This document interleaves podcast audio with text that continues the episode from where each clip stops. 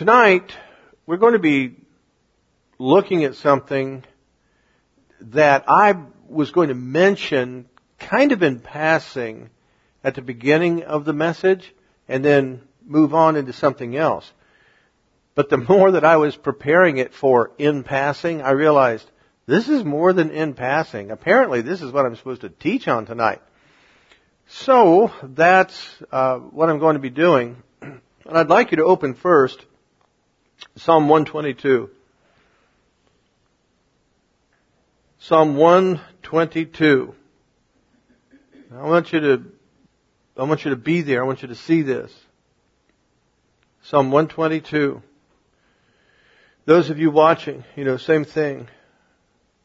And I'm, I'm hoping that all of you are there or really close to being there. Psalm 122. Take a look. One verse, verse 6.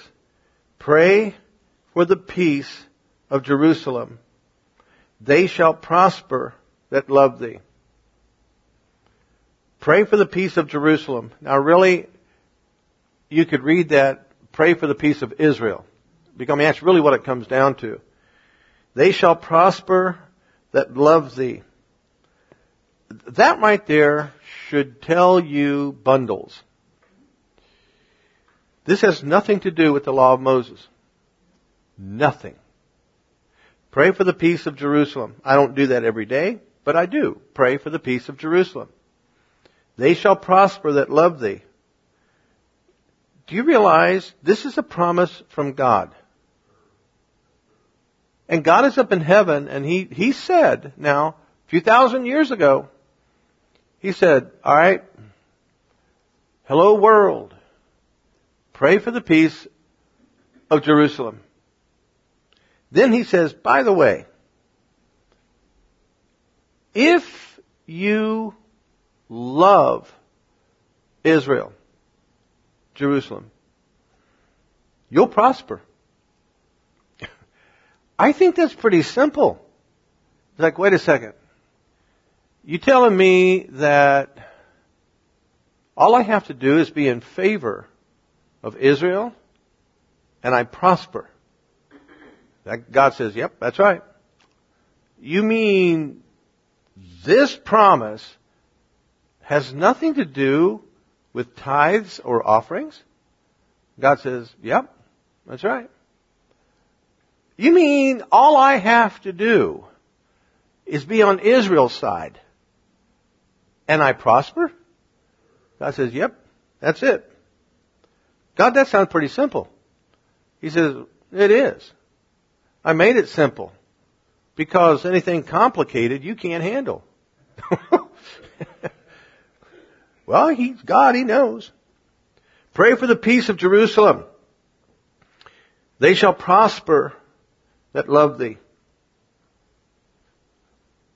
I don't know where you stand on this, but I love Israel.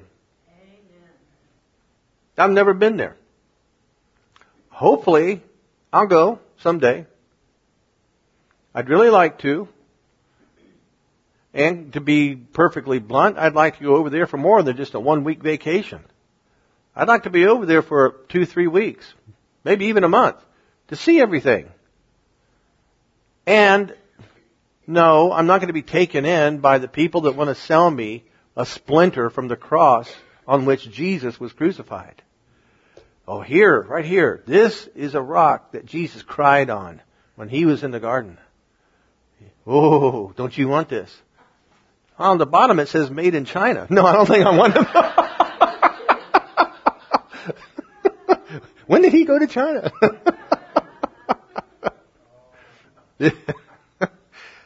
But yes, I would like to go over there. And I really don't care if I get baptized in the Jordan River. I've heard it's kind of dirty. And I don't care if I get baptized in the Red Sea. By the way, you know what's interesting? The Red Sea, it's disappearing. Seriously. I'm not going to go into all that. Just go online and look it up. The Red Sea, Dead Sea, okay? I mean, it's it's disappearing. It's kind of, anyway, Like I said, I'm not going to go into that. It's really an interesting thing to read about though. Nevertheless, those kind of things wouldn't really interest me. I'd like to see those things. And, um, you know, might even try to test my faith, you know, stand in front of it and, and take a, a staff and raise it to see if it'll part for me. I'm joking. I wouldn't do that. Nevertheless, I'd like to get over there. The thing is, pray for the peace of Jerusalem. They shall prosper that love thee. One of the things I would do if I ever had the opportunity to go over there, I'd stand somewhere. I don't know where. I would stand somewhere and I would speak blessings over that country. Now I know we can do that here. But what I'm saying is, if I were over there, I'd take advantage of that specific situation and just declare. Call revival. Just, I would just speak blessings over that land. Now look over in Psalm 51. Psalm 51. Look at verse 18. Do good in thy good pleasure unto Zion. Build thou the walls of Jerusalem. Now, I'm not going to go real deep into the prophetic imagery of so much of this. But the message in this one today would be, do good in thy good pleasure unto Zion. From one country to another. Or God speaking to the nations of the world, He's saying, do good in thy good pleasure to Zion. Do good. Do good to Israel. And then he says, build thou the walls of Jerusalem. Do you know what that represents? You better be sure that Israel's defenses are built up. One of the best things that this country could do is everything possible to make sure that Israel's defenses are built up. However, I'm not so sure they really need it. At the end of the message tonight, I'll explain why. I'll pass along some information to you that our media has not made public, but our government and our military know. And a friend of mine who is retired from, let's just say retired from the U.S. government, has access to a lot of this information, and every now and then he sends some to me, and it's pretty eye-opening. Nevertheless, that's at the end of the sermon. Um, look in Genesis chapter 12. Genesis chapter 12. Here's where it all starts. Verse 1. Now, the Lord had said unto Abram, Get thee out of thy country and from thy kindred and from thy father's house unto a land that I will show thee. And I will make of thee a great nation, and I will bless thee, and make thy name great, and thou shalt be a blessing. And I will bless them that bless thee, and curse him that curseth thee, and in thee shall all families of the earth be blessed. You know what? You're, you're foolish if you don't try to get in on this. He says, I'll bless them that bless thee. Okay? Look, I may not be the head of a government with the ability to send any kind of aid necessary to help Israel, but I can speak a blessing from where I am. You know, Father, bless that nation. I mean, just, however, just ramble off, rattle off blessings. But then, God says He'll curse him that curseth thee. Good glory, you don't want that. You, listen. You got, I'll get into some of this a little bit more later on, but you got people out there, honestly, they're nuts for speaking out against Israel. I mean, lunatic nuts. You, you know, crazy nut. Just, I mean, out there whacked out. When, if you start cursing Israel. Now let me just say something right now. I already know that not every decision Israel makes is the right decision. I get that. There are a lot of politics that get involved, so on and so forth. But we're talking about the broad scope of things, okay? It's, you don't have to agree with the decision they made. But the one thing you don't want to do is curse that nation. You, you do not want to trash them. You just don't want to do. You can say, well, I, you know, I disagree with that particular decision, but I stand with that nation. God says, it's almost like God is saying, you know what? As soon as somebody opens up against you, the rest of y'all to stand back, I'm going to get involved.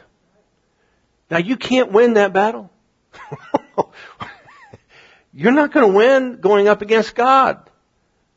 I mean, an anointed angel tried it, and it didn't work. He got kicked out.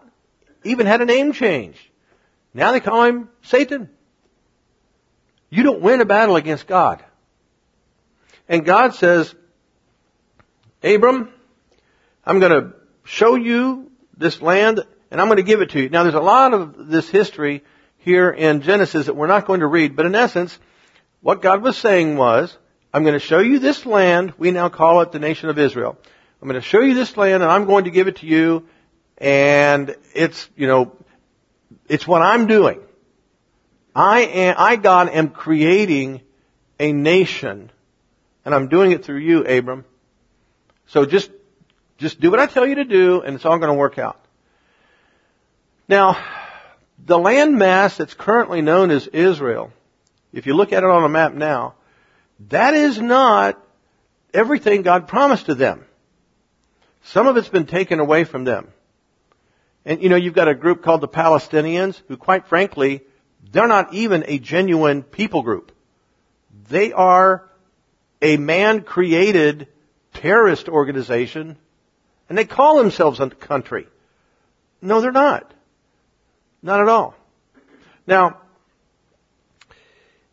God is saying, Here's where we begin. And I'm in on this. Now, God, Israel, the land of Israel, that nation is the only nation that God has started. Man started the United States, but dedicated it unto God. And so he was involved with it from that perspective. But as far as God saying, I am going to create a country, this is it right here. This is the only one. Now take a look over in Genesis chapter 14. in verse 1 it says, It came to pass in the days of Amraphel, king of Shinar, Arioch, king of Elasar, Chedorlaomer, king of Elam, and Tidal, king of nations, that these made war with Bera, king of Sodom, and Birsha, king of Gomorrah, Shinab, king of Admah, and Shemeber, king of Zeboim, and the king of Bela, which is Zoar. Well, you jump to verse 12, and they took Lot, Abram's brother's son, who dwelt in Sodom, and his goods, and departed. And there came one that had escaped, and told Abram the Hebrew, for he dwelt in the plain of Mamre, the Amorite, brother of Eshcol, the brother of Aner, and these were confederate with Abram. Now notice here in verse 13 it says, he went and he told Abram the Hebrew. This is the first time the word Hebrew appears in the Bible. Right here. Now, this word Hebrew, it is, um, its origin is the name of this fellow named Eber, who was a Shemite, and Shem was the ancestor of all the sons of Eber. Now I want you to see this. Turn back to Genesis chapter 10. In Genesis, because we're going to kind of tie this in a little bit later on. You'll kind of wrap things up. In Genesis chapter 10 verse 1, now these are the generations of the sons of Noah.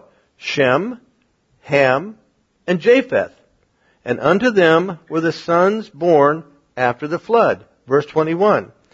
Unto Shem also, the father of all the children of Eber, the brother of Japheth the elder, even to him were children born. Now look in Genesis chapter 11, verse 10.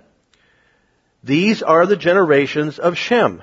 Shem was a hundred years old and begat Arphaxad two years after the flood. Now, all of you in here, are you men? You're not yet a hundred years old?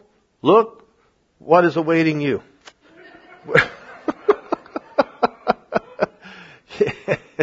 yeah, right, Brother Martin. and then in verse 11 it says, As Shem lived after he begat Arphaxad 500 years and begat sons and daughters. And it goes through and so and so um, was born and, and, you know, his son was this and his son was that. We jump all the way to verse 25. And Nahor lived after he begat Terah 119 years and begat sons and daughters. And Terah lived 70 years and begat Abram, Nahor, and Haran. So what we see then is Abram, who became Abraham, is a descendant of Eber, who is a descendant of Shem. Okay? And the word Eber is the word from which the word Hebrew came into existence. Now the word Hebrew, and this, you know, for me, I found this really interesting, is that Hebrew, that word later became a term used in reference to the Jewish people as a whole, but not only that, it actually became the word or the reference of an entire language, both spoken and written. Now, I just found that interesting because it all goes back to this guy, Eber, who goes back to that guy named Shem, alright? Now, the first time, and, and you don't have to look this one up, but the first time the word Jew appears is in Esther chapter 2 verse 5. And then the first time the word Jews, plural, appears is 2 Kings chapter 16 verse 6. And the word Jewish, the first time it appears in scripture is Titus chapter 1 verse 4. Now I was kind of surprised when I found that. I thought, you know, it's going to be somewhere in the Old Testament, but no. Not until the New Testament. Well, originally the word Jew meant a descendant of Judah. Now Judah was one of the tribes of Israel. So originally the word Jew meant a descendant of Judah, and then it became a reference to the people who lived in the land of Judah. Even if you weren't a descendant of Judah, if you lived, if you were a citizen in that land, well then, you know, you got referred to as a Jew. But it is now a reference to an entire people group, the Jews. Now I find it interesting, again, to me interesting, Jesus came from the tribe of Judah.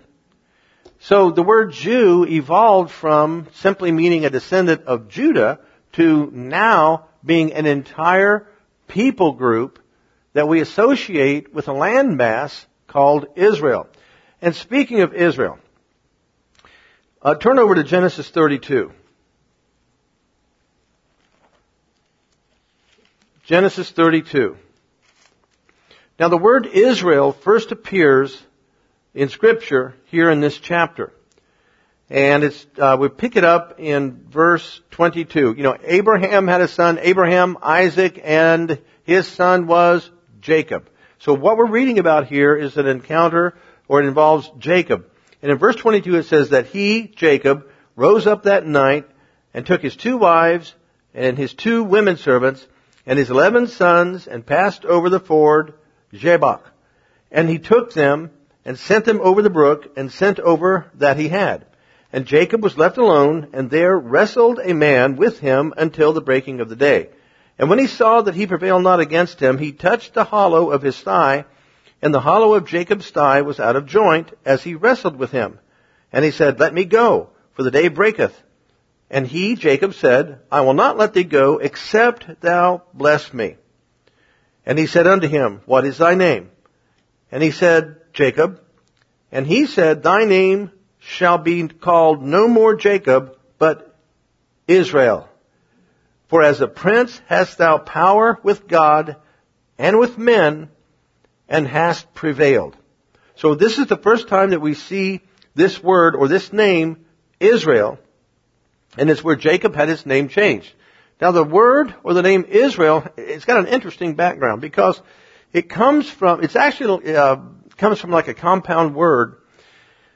It comes from Sarah, which means to prevail and to have power, and the word El, which means God. So when you put those two together, you have Sarael, which obviously you know, that it's where we get Israel, you know, Serael, that's where it came from. And that phrase or that word, that name, Serael, it means he will rule as God. He will rule as God. Now I want you to see this uh, prophesied. Look in Genesis chapter 49. In Genesis chapter 49, beginning in verse 22. Joseph is a fruitful bough, even a fruitful bough by a whale, a well, whose branches run over the wall. The archers have sorely grieved him and shot at him and hated him, but his bow abode in strength, and the arms of his hands were made strong by the hands of the mighty God of Jacob. From thence is the shepherd, the stone of Israel, or from there, the mighty God of Jacob. Now Jacob, his name is what now? Israel. Remember that? And so he's saying from this, from Israel, is the shepherd, the stone of Israel. See this? Now, look in Isaiah 28 and you'll see this prophecy kind of restated from a different perspective. Isaiah 28, give me a moment to get there because I want you to see it. Isaiah 28 verse 16. Therefore thus saith the Lord God, Behold, I lay in Zion for a foundation a stone, a tried stone, a precious cornerstone, a sure foundation. He that believeth shall not make haste. And then if you look back in Psalm 118, Psalm 118, and in verse 22 it says, the stone which the builders refused is become the head stone of the corner. Now Jesus made reference to this in Matthew, Mark, and Luke. But if you turn over to Ephesians chapter 2, you see this prophecy fulfilled. The prophecy that goes all the way back, thousands of years to Genesis 49 in Ephesians chapter 2 verse 19. Now therefore ye are no more strangers and foreigners, but fellow citizens with the saints and of the household of God, and are built upon the foundation of the apostles and prophets, Jesus Christ himself being the chief cornerstone. See that? Now, that's all kind of a brief background on the nation of Israel. That alone should tell you there's something going on between that landmass and God. And it has, now get this, it has nothing to do with the law of Moses. Nothing. Absolutely nothing. Because everything that I've read to you all took place before Moses was even born. All of the promises, you know, the, the cornerstone laid in Zion, I mean, all of these things took place before Moses was born. Now granted, God did prophesy through Isaiah who was after Moses, but that prophecy was essentially a repeat of the prophecy that started back in Genesis chapter 49.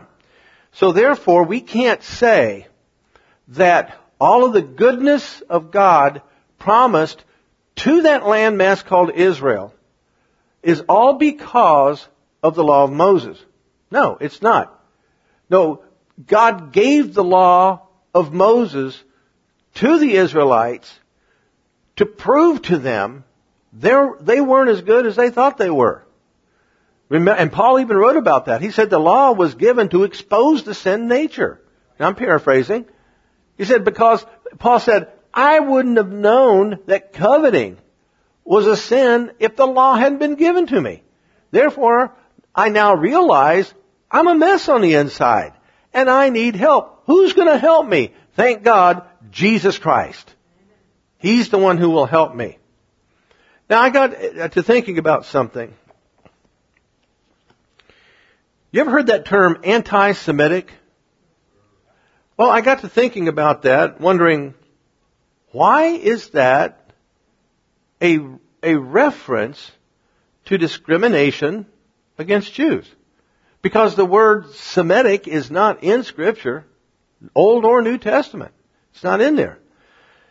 I got to wondering, why is that a term used against the Jews?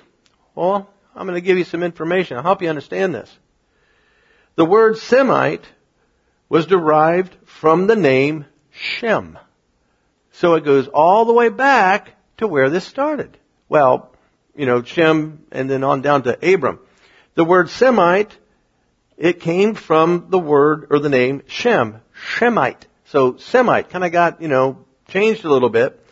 And Shem was um, Abraham's ancestor. Now the terms Semite and Semitic, and here's where it really starts getting interesting, at least again to me. The terms Semite and Semitic were first used in the 1770s at the University of Göttingen School of History located in Göttingen, Germany. Now that should tell, well, I'll get to that. Now, this, this, the prejudice against the Jews, it didn't start with Hitler. It was going on for a long time. Listen to this. In an article written by Ernest Renan in 1859 titled, quote, New considerations on the general character of the Semitic peoples, in particular their tendency to monotheism, end quote. Monotheism, the belief in one God. In that article, he stated the Semitic races are inferior to the Aryan because of their monotheism, which, Renan said, arose from their supposed lustful, violent, unscrupulous, and selfish racial instincts. So you can go all the way back to 1859 and find a written declaration of anti-Jewish sentiment. So it didn't start with Hitler. It went way, and it was actually before 1859 because uh, Renan wrote that in 1859. So it existed prior to that in Germany. Now, in 1879, the German journalist Wilhelm Marr began the political, politicalization. I, I learned a new word and I still don't think I pronounced it correctly.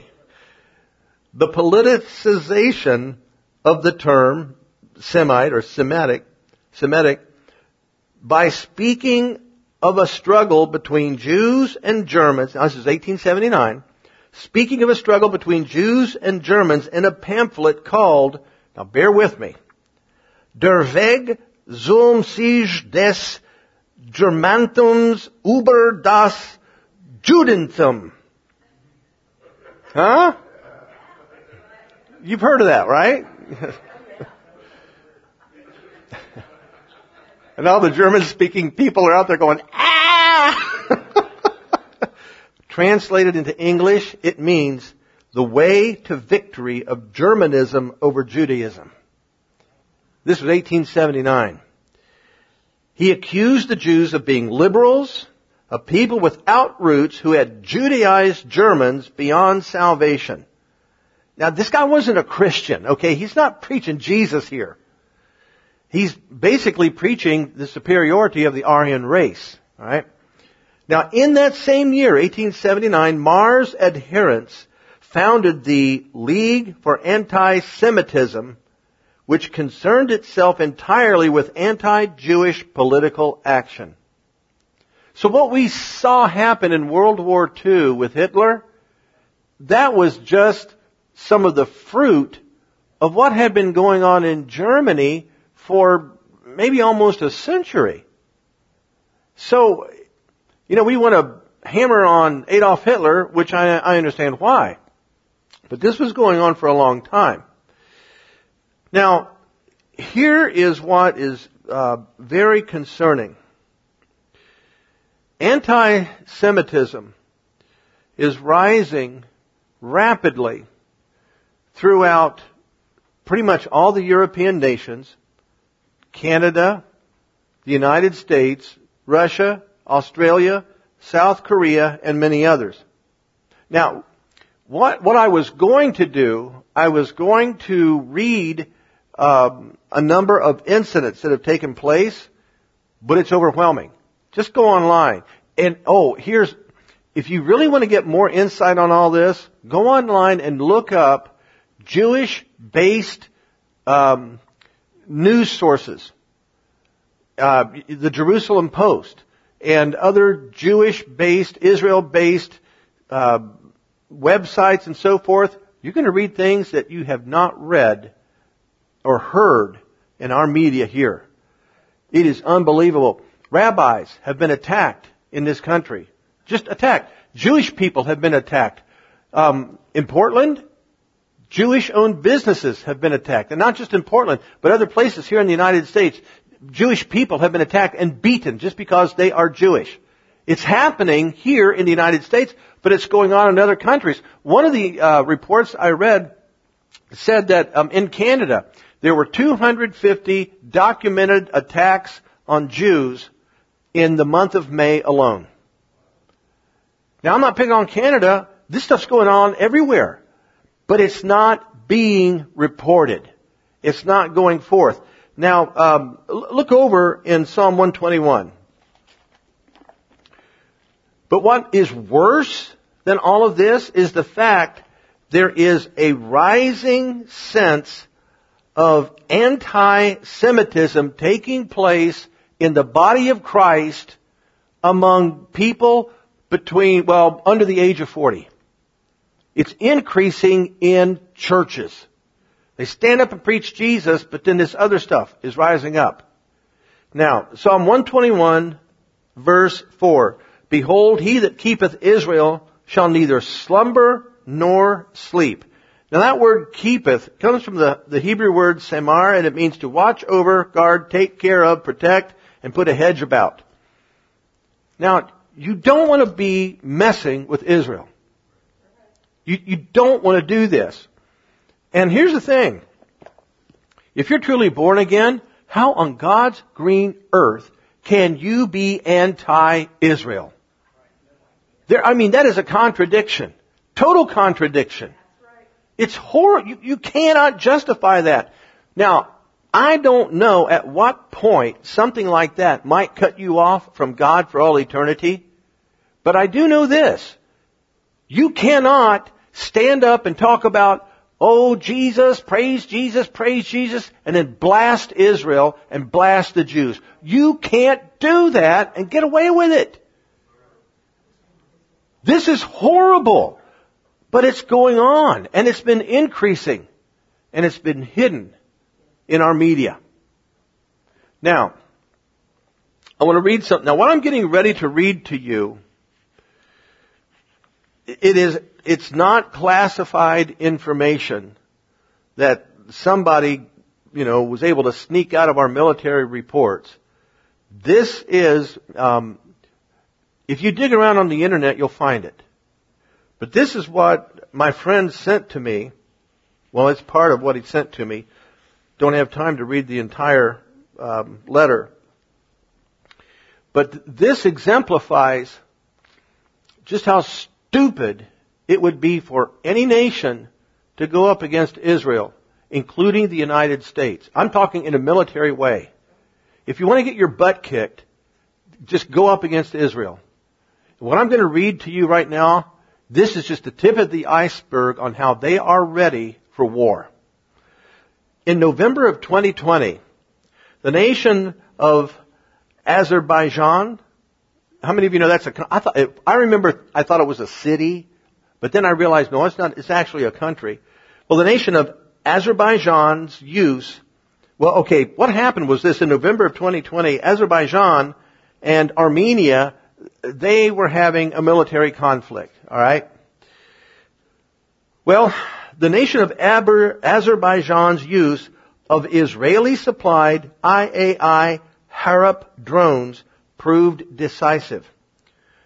And in this report, it said the drones, now get this, which can operate autonomously. Now what that means is, they have been programmed what to look for and then look for it and do their thing and nobody at headquarters needs to sit there with a toggle making them do something. This is advanced warfare, the likes of which we've never seen. But the drones which can operate autonomously circled over Armenian defense lines until they could detect a radar or heat signal from a missile battery or tank on the ground. Then they dove down and crashed kamikaze style into the targets.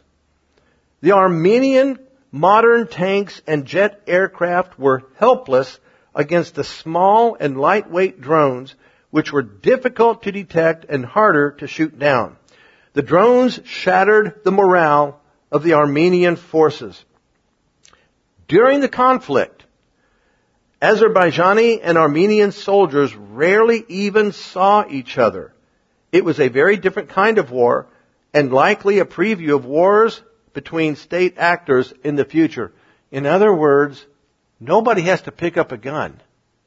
You program the drone and you send the drone to go fight and the drone does its things. And here's, there, there is more to this and I'll just, I'll reference it, but I didn't bring it here to read it.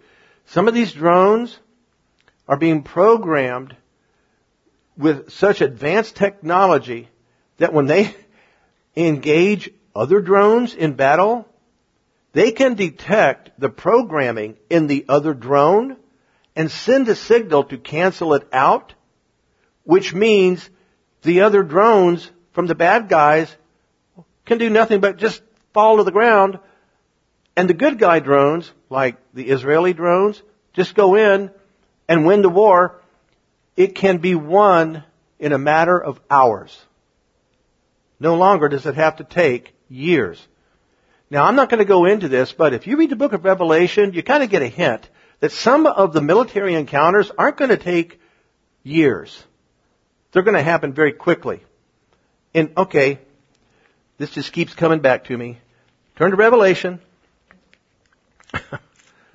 Revelation chapter, okay, here it is.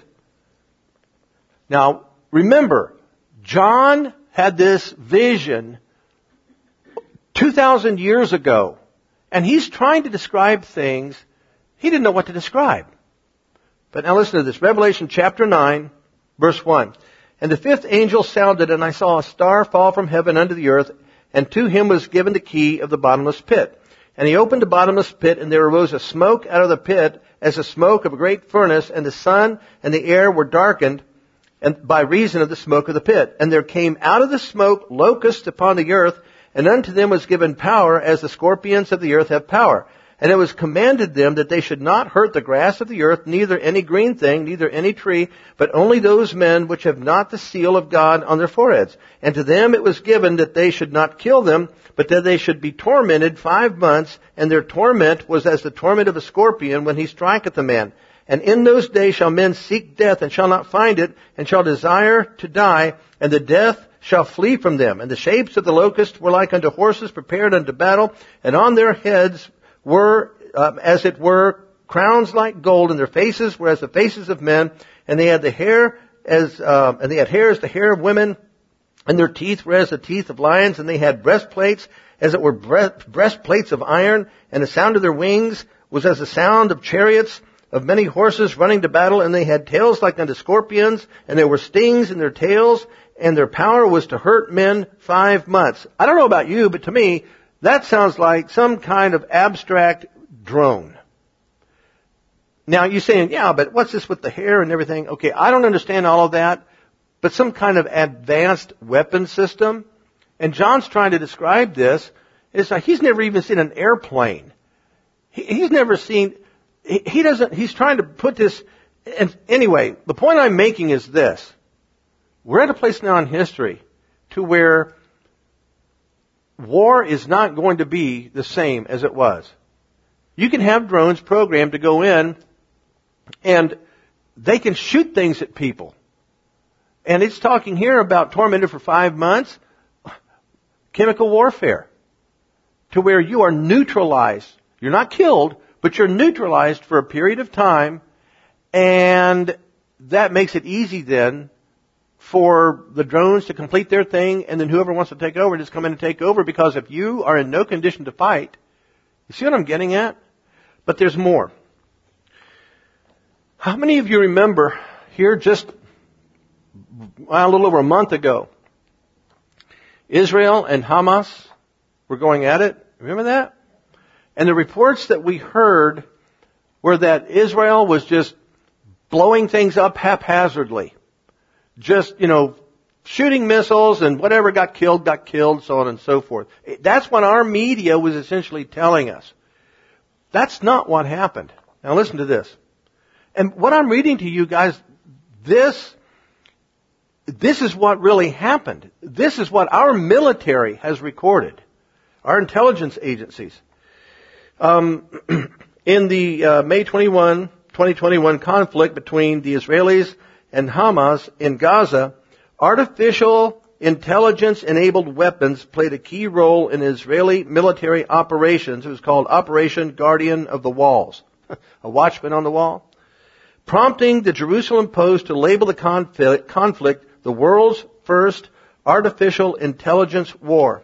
Israeli military officials said their forces, the IDF, used technology as a force multiplier and even before the latest round of fighting established an advanced AI technological platform that centralized all data on terrorist groups in Gaza, primarily Hamas and Palestinian Islamic Jihad, into one system that enabled the analysis and extraction of intelligence. You say, what? What it means is they used their artificial intelligence, they didn't have to send spies in to do all of this. They used this artificial intelligence stuff to gain all this information on the enemy before the enemy even started doing the enemy thing. Are you, are you with me on this? Now, a leading role was reportedly played by Israel's famous elite cyber unit 8200, which pioneered algorithms and code leading to several new programs used during the campaign, that battle against Hamas.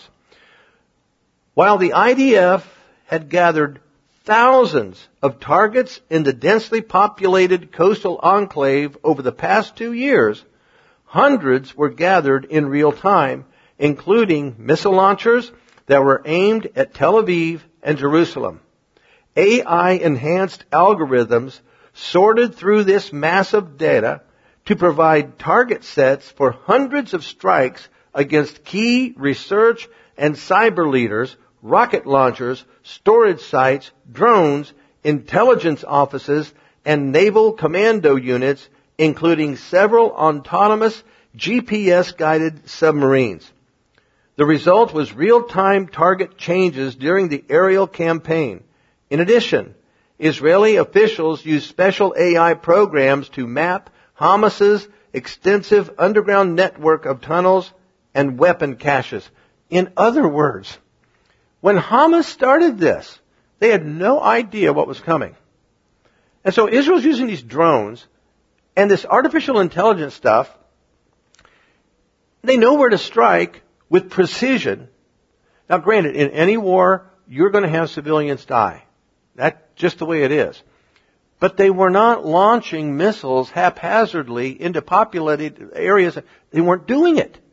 It was all precision. In fact, where it talks about real-time target changes, what it meant was Hamas can say, okay, well, we better move this stuff over here. They knew what was happening. Israel knew what was happening and just altered all of the programming, boom, to go after the stuff that needed to be blown up. And if you remember, the United States and other nations began talking to Israel, you know, you need to, you, you need to stop the fighting now. You know, you, you guys need to make peace. You, here's why. Because if it hadn't stopped, Israel was just going to keep doing all of this. Hamas, that whole area, Palestine, in other words, that entire anti-Israel region was going to start to collapse. And what was going to happen next was the Muslim anti-Jewish nations were going to start moving in with their stuff. In other words, you're talking about a massive war. In other words, you're talking about what some people would refer to as the Battle of Armageddon. Now, not that, that it would have been that. The point I'm making is this. Israel was ready And yeah, they lost some people in all of this. But what we read about in our news reports is not the way it went. Israel was wiping them out. Israel was winning decisively. But the Middle East, the, the anti-Israel nations, they didn't want that known publicly. And the powers that be realized if this doesn't stop, it's going to escalate. Israel can't be stopped. They're going to win this thing regardless. Nobody is ready to fight against them when they have this kind of technology. Look back again in Genesis chapter 12. And we'll close with this. Verse 1. Now the Lord had said unto Abram, Get thee out of thy country and from thy kindred and from thy father's house unto a land that I will show thee, and I will make of thee a great nation, has he ever. And I will bless thee and make thy name great, and thou shalt be a blessing. And I will bless them that bless thee, and curse him that curseth thee, and in thee shall all families of the earth be blessed. The United States absolutely, positively must stand by Israel. Amen. Amen.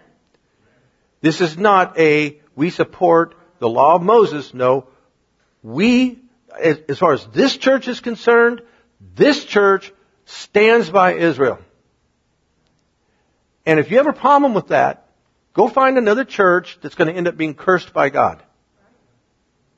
I'm very serious about this. We do not want the poison of anti-Jewish belief in this facility, in this family. We don't want it. God has made promises to that nation, to that landmass. He's watching over it. He's protecting it. He never sleeps. He never slumbers. And He's watching. And this nation, I'm telling you right now, one of the reasons this nation's had so many problems here over the last um, X number of years is because you've had a lot of politicians who are anti-Israel. You've got some now that have been elected, and they were elected when people knew they were anti-Israel. That's stupid. And if you're a Christian and you voted for a politician like that, Man, you, but you need to understand, there's a curse looking at you. You can't be blessed the way God has promised here. But you sure can be cursed. This, this church, this ministry stands with Israel. We support that nation. Maybe don't agree with all the decisions they've made, but the, the, it comes down to the fact that's just the way it is. Hey, look, God, if you study out the entire Old Testament, you're going to find out there were times God was pretty upset with the nation of Israel. But He never, ever violated that covenant that He made with Abram. Never. Sometimes He had to give him a spanking. One time He had to give him a timeout for 70 years in Babylon. Have you learned your lesson yet? but He never, ever strayed from that covenant. That covenant, Genesis 12, that covenant is still in force to this day. And we need to understand that. We support the nation of Israel. And uh, I'm not ashamed to say so. Praise the Lord. To all of you out there watching this and you're thinking, well, I ain't never going to that church. Well, that's probably one of the blessings that we'll live with. I remember years ago when I was in high school, had a good buddy, good friend of mine. And um, it was on a Sunday afternoon, and we were, you know, teenagers. We went to one of these uh, arcades. You know, they had all these pinball machines and so forth. There was this one pinball machine. I'd played it before, and, and I had this thing mastered. And I mean, I knew what to do, and we we had it set up, you know, for two players. And so I'm playing, like, come on, bells are ringing, ringing, ringing, ringing. He's standing there and saying, "Are you going to be done soon?" So then, you know, the ball would go down the chute, whatever. And so, okay, player number two. So he's doing his thing, and boom, doesn't last long. So it's my turn. Yeah, yeah, yeah. Ring him up, ring him up. All right, here we go, here we go. Well, I can remember. you know, he, he pulls the, the plunger thing back, boom, the ball goes up, and it's all, it's almost like as soon as it goes up, it hits a couple of things right down the middle. And, uh, by the time we were done, we had to leave to get back to church. I had like eight, nine free games racked up on that thing. I had to walk away from it. Anyway, you know, he pulls the plunger back, goes up, boom, boom, boom, straight down. And he, he was so mad, he goes, you Jew! Now, at the moment, the way it happened, it didn't click with me what I had just heard. And it wasn't till later. I'm thinking about this. I mean, it's much later and I'm thinking about, you know, it's like, wait a second. What did he say? I can't believe he said that. Here's why I said it. It's because at that time, back in the 70s, he attended Trotwood Madison High School.